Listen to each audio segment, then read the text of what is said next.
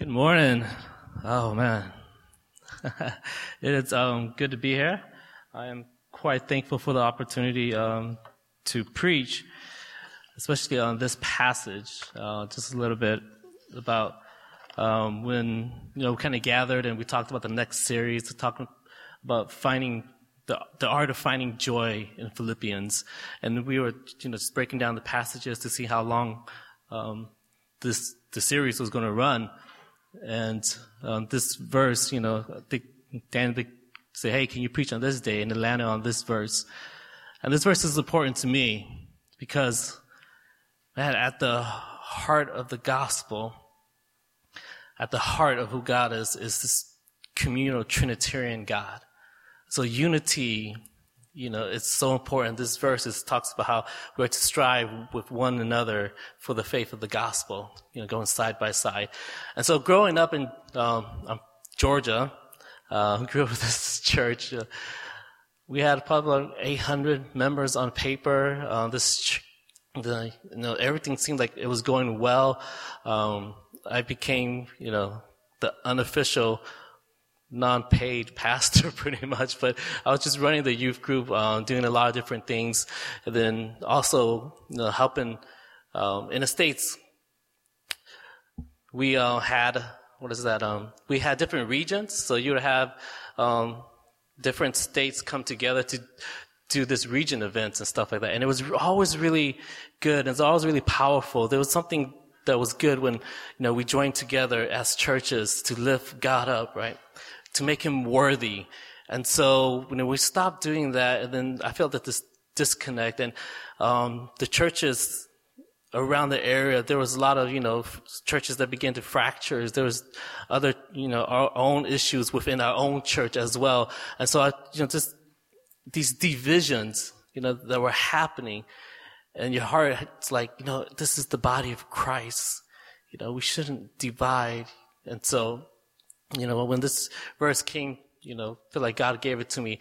I went and, just kind of started to gather some of the youth leaders, gather some of the other leaders together.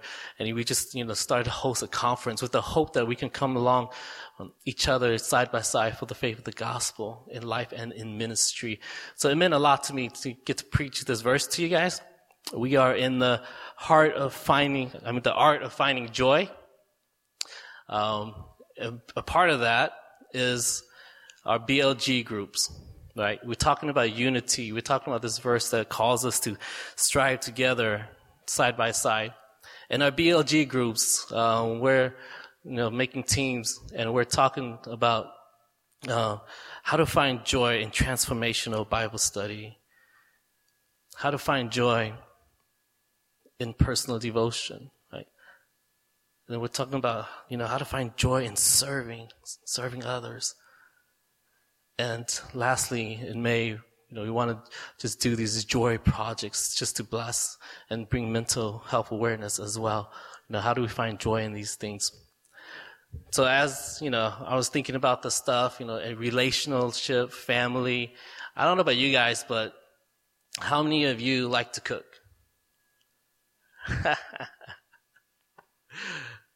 A little, not too many that I saw. Me personally, I like to eat. I don't like to cook. You can probably tell I like to eat. I've been blessed with a wife that's a good cook as well. And so, for me, this whole cooking idea is just a chore, right? I don't want to do this, but, we got to do this in order to get to the food. And so, I was in this season where, I was laid off and I had plenty of time to do the cooking. But at the same time, it was just a chore. So, I didn't become good at it. I didn't enjoy doing it when I was doing it. But, looking at just, my marriage, and it's like, how can, me and my wife would do more things together and stuff. Fellas, if you ever, I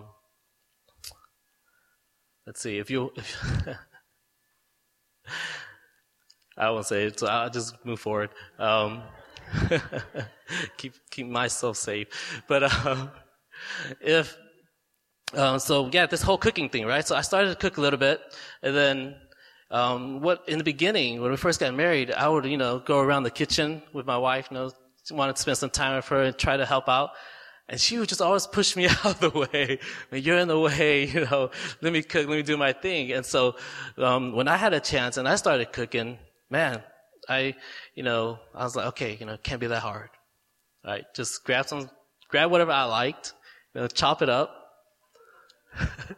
throw it into the pan, turn on the fire, and just, stir a little bit, put on some, whatever sauce that I like, and then it happens, bam, I got food, right? So I did that. Yeah, and when Dorothy came home, she refused to eat. And I tasted it. I was like, oh, yeah, okay, I get it. And so, we're talking about finding joy. We're talking about transformational Bible study, personal devotion, serving. It's like, oh, man, it takes more than just throwing things together, right? It takes, taking initiative, actually studying and learning how to do devotion. Sometimes things just don't happen, right? I'm the type of person who's more organic. I just want things to happen. And sometimes things don't happen. You gotta take steps to make it happen. So in learning how to find joy in cooking, I went YouTubing, right? To learn how to cook, right? And then when I started cooking again, the meat on the grain goes this way, you cut the opposite way so that the meat's more tender and falls apart more. And so, just kind of learning these things and cutting with, using my wife's knife. I was like, what in the world is this? She has this knife that, she got from the Asian supermarket, and it's kind of beat up already, and the edge of it is kind of like, in waves. I don't know how she managed all this time. So when I'm cooking with this, I was like, I threw it away. I went searching and saw these, global knives. Yeah, those are nice. How many of you guys know what I'm talking about? Yeah. And then you have all these other German knives, and I was like, oh man, I can't afford any of these. So I went and I found a knife that was, Swiss Army knife, $20, good ratings, it's a good knife. But, doing my studies, getting into it. And then from there, I was like, this can, become more than just me learning how to cook, right? It can become something of a blessing for my wife as well. Once I learn how to cook, she'll eat it. It'll become a blessing. So we started, to kind of cook more. We started to, she started to allow me in the kitchen to work with her, to actually cook a little bit more as well. So things are going good, right? And it's become better for our family. Evie, I'll say Evie likes to eat my mac and cheese more than my wife's mac and cheese. And she knows I make some good, chicken fries. So, yeah. So the art of finding joy, as we continue to dive into this series, we recognize that, there's things that we have to do in order to build that sense of wonder in us again. And Paul is calling for them to get into this unity with one another, but yet he gives them, the purpose behind it, the what will actually sustain their mission as a church, right? And so he begins with, only let your manner of life be worthy of the gospel of Christ, so that whether I come and see you or am absent, I may hear that you are standing firm in one spirit, with one mind, striving side by side for the faith of the gospel. Yeah, so as I read this, I was like, okay, what is it that I want to just kind of share with our church, right? How can we sustain our mission as a church? It's been, 2.5 years already that since God has called us to gather in this city. How do we sustain that? Yeah, we've been singing about it this whole time, and I want to kind of, shift our gaze again back on the one that we gather here for. Now, what is the gospel? I want to just kind of begin with that. The gospel is this great, holy, and glorious God who created all things. And he created man and woman to be his image bearer, right? His glory stamp on the earth. And he gave parameters and rules and set them in a garden. And he's, you could eat anything you want, but you can't eat from this, because when you do, you will surely die.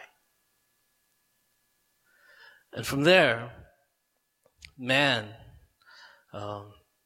decided that, we pretty much in a nutshell, they decided that, hey, yes, God said we couldn't take of this, but their desire for it, their longing, she saw that the fruit was pleasing to the eye, that it'd be good for food, and that it would, bring wisdom. And so they took it and they ate. And at that moment, everything changed. This relationship that God had established with mankind was broken. At that moment, mankind decided that they would be lords over themselves. And so God, being holy, did what he had to do. He couldn't lie. And he had said, if you take of this, if you eat it, you will surely die. And so it spins this whole world into this, the world into motion where it was no longer just good, but death entered into the world. And not only did man break God's command, but he also broke God's heart. But because God loved the world so much, as the time kept going and he kept trying to make a way, ultimately he gave his son.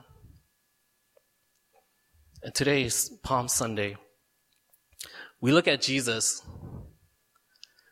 when he turned his face towards Jerusalem. When he turned his face towards Jerusalem, right?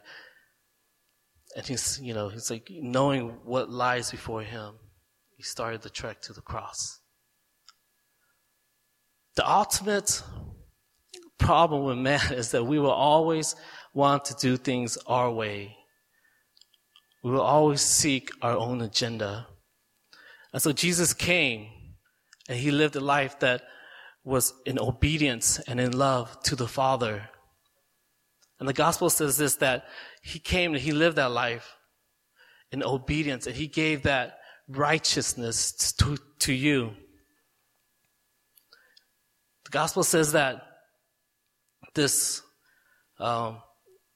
penalty of death, that Jesus would come and he would take on that penalty, and he would take the punishment away from you and set you free from it. The gospel said that our ultimate enemy, that Jesus was laying in the tomb, 3 days later, he would receive victory. Yeah, that's what the gospel is. That's what God has done for us. And I was thinking about this, and I was like, that's like 2,000 years ago, and how does that affect us today?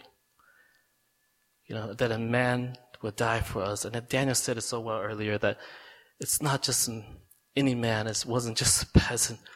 This was the Son of God. This was God in the flesh. What he did, just as in the garden, everything changed.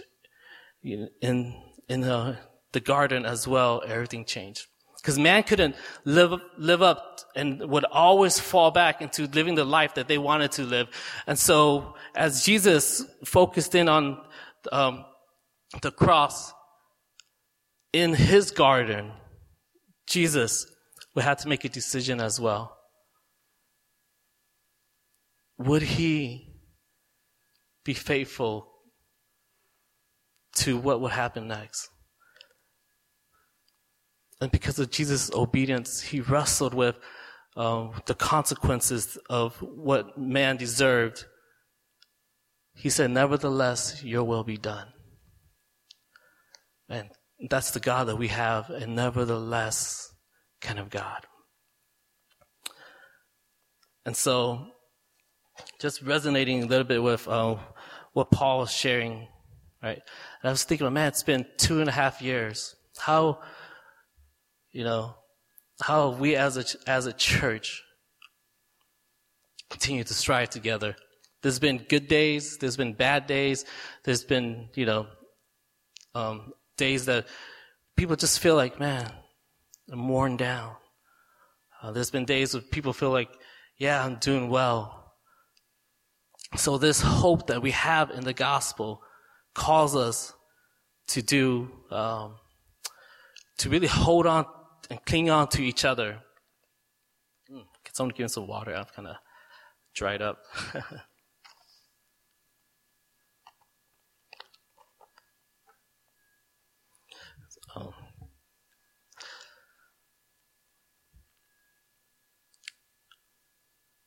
My heart is, racing at 100 miles these past few weeks. I've been just in contact with different leaders and trying to figure out what's God's next step for us. And it's been a difficult journey where I had to just really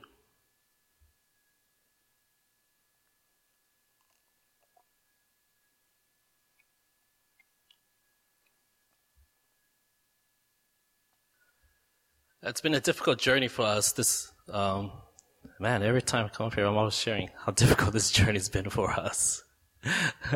In fact, when we first moved into the city, and the first week that we were here, I was at the spiritual retreat, and the word that God kind of gave to me was like desert.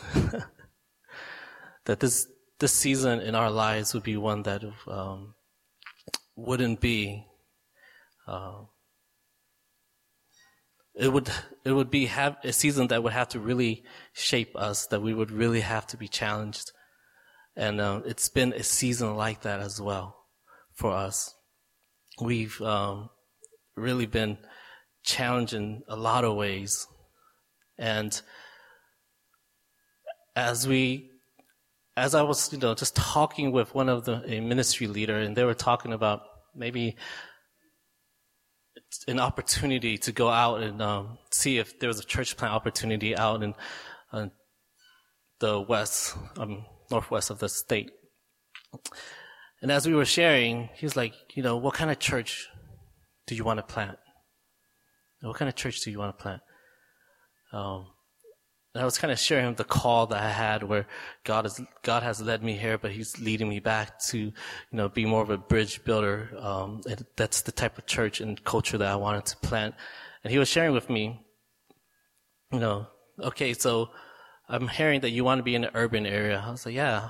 And then he was talking about just bridge building and stuff like that. And he said, do you want to, would you be willing to come here, to start like maybe a multicultural church? Because you've been, involved in that for a few years now.